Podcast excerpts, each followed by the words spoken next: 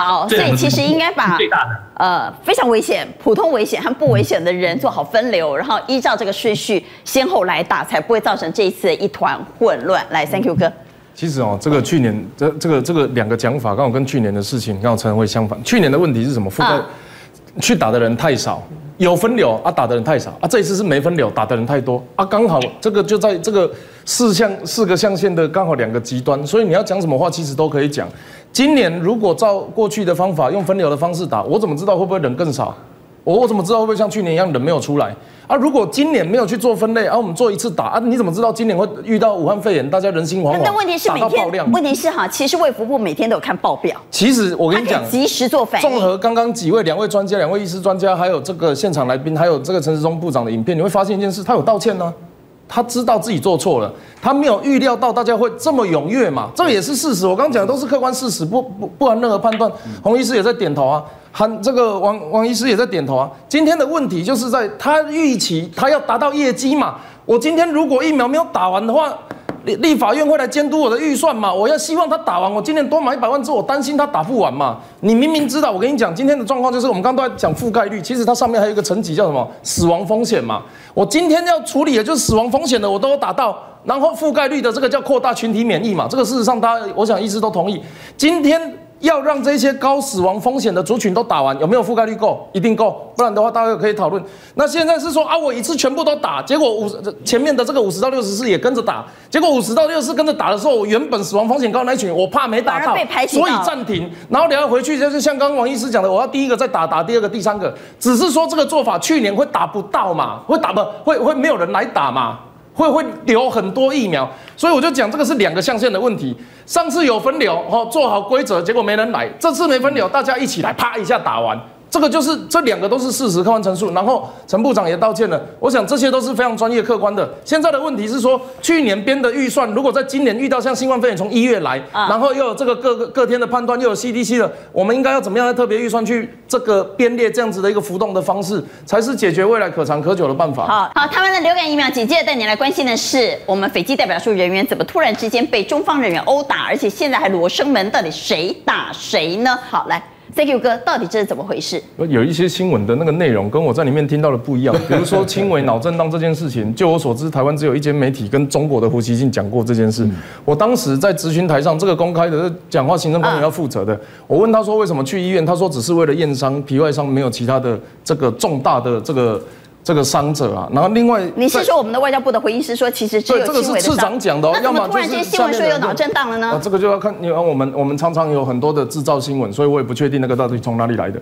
但是我这个问的东西，这个他要负责。行政官员回答我，要么就是他下面的人隐瞒，要么就是他跟我说谎。有没有可能外交部故意轻描淡写呢？有，不，我觉得这个不存在这个可能，因为大家他明明知道这件事，一定大家都会讨论，这是外交事件、国际事件，这怎么可能压得下来？即便他没有讲、没有讲、没有讲，今天被外媒爆出来，我们也是讨论一整天呢、各个电视台都在讲啊，他要怎么样？嗯所以他今天明明知道要爆开的时候，在我是第三个咨询，他还跟我说谎，那就是非常非常严重的事情了。所以他那个时候一定要跟我讲真的，当时的情况据叙述啊，这个这个我们有其他的民间的友人哦，因为其实我们做这种外交行为行动，并不是啊，我是哦驻外大使，然后我有一个怎么样的台湾文化大使馆，那广邀社会贤达来，其实不是这样，我们只是有一个办事处，我们可能会租一个宴会厅，然后跟我们的台商或者是民间友人啊，有一些贵宾以及对方的这个官员，他并不是个正式国对国的，因为我们没有邦交关系的情况下，所以在办这个活动的时候，常常本来就会有闲杂人等，尤其是台湾的这个。外交地位特别敏感，所以我们这一次特别有做了两道安全门的保护，就是说，如果外宾要进来的话，他要先过一个门，才可以过第二个门。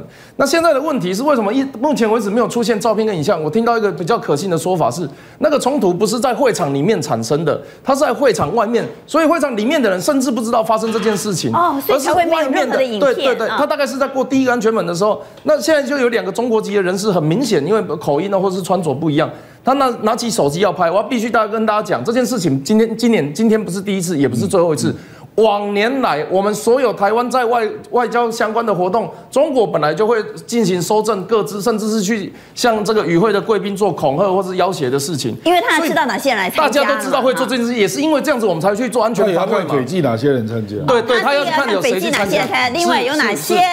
政要啊，对了，社会贤达啦、地方人士啊，，对他全部都会去他都了解嘛。搜证啊，那他现在要去拍照的时候，往年我们就是要把它隔开。他说奇怪，他、怎么现在还跑到这个第一道安全门里面来拍？所以就产生拉扯推挤。那我们的我们的立场是这样子，这我们办的活动嘛。你如果今天来，哎，这个外交活动，如果你今天是作为客人的身份来，好，你承认两个中国啊，中华人民共和国派代表来参参加中华民国的活动，那我一定把你当成客人来招待嘛。那今天你来就是来者来者不善，所以我们不好意思，我要请你出去，这个是一个推挤拉扯的过程啊。那你要说谁对谁错，我认为我们是主办方，所有的事情当然我们有责任，但是不速之客只有一个例外，就是不速之客，我们本来就可以驱逐。你今天来这里是要拍照说证，让我的客人心生畏惧，甚至让我的这个外交官被你们殴打到受伤，必须要送医院验伤。从头到尾，我只能说这整件事情，这个叫拉伸外交对峙，而且中国已经正式从战狼外交变成封国外交，他不讲道，这不是文明国家会做的事情啊。那这样子，下一次他要进来的时候，我要担心的是你会不会在我的这个宴会厅里面随地大小便啊？因为看起来就是一个没有礼貌、没有文明的国家，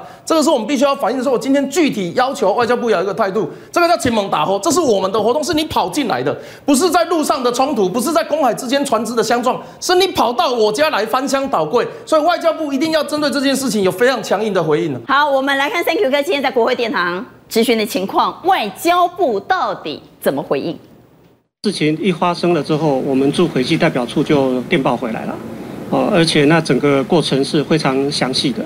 那这两位从中国大使馆去的中共的呃外交官，然后呢在外面大声的叫嚣，然后呃要几乎是要破门而入，要要强行进入。那我们当然我们的同同仁就出来制止哦，并没有说这个呃他们要要外交豁免等等的。呃，而是有一些有一些这个肉体上的接触啊冲突，基本上还在调查当中一。定要有一个态度啊，要给国人一个交代。这个是亲蒙大吼，这个不是公海上的部分，这个也不是领土争议，这个是跑到我们家来打翻桌椅，一定要有一个态度，好不好？是啊，可是我觉得国伟讲的 Thank you 对哥。没有质询的话，那金价点点得吞雷哦老伯记得媒体下哈，嗨我们国内的媒体也不会知道啊。啊，所以我们的外交是从英文媒体开始的嘛。嘛，就是这这个这这一家嘛哈，是今天十月十九号见报嘛，那我们台湾就立刻跟进了嘛。那 Thank you 哥他就咨询咨询了。我我我特别提醒一件事，你要注意它的时间点是十月八号那一场当场的活动叫做国庆晚会对对。宴宴宾宴客，也就是说中国在不不管你是不是国庆的情况下就已经要闹你了。